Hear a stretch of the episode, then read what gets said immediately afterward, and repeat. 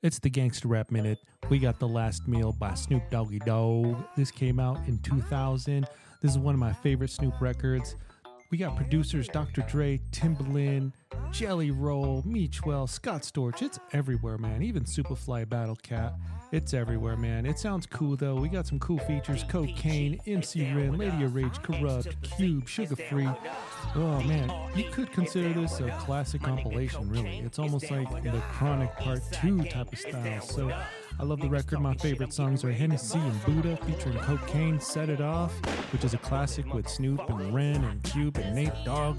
Lay Low featuring P, Nate Dogg, Butch Cassidy, the Eastsiders. It's dope, man. Check out the record, man. I like it. It's on uh, Spotify. It's on Apple Music, wherever.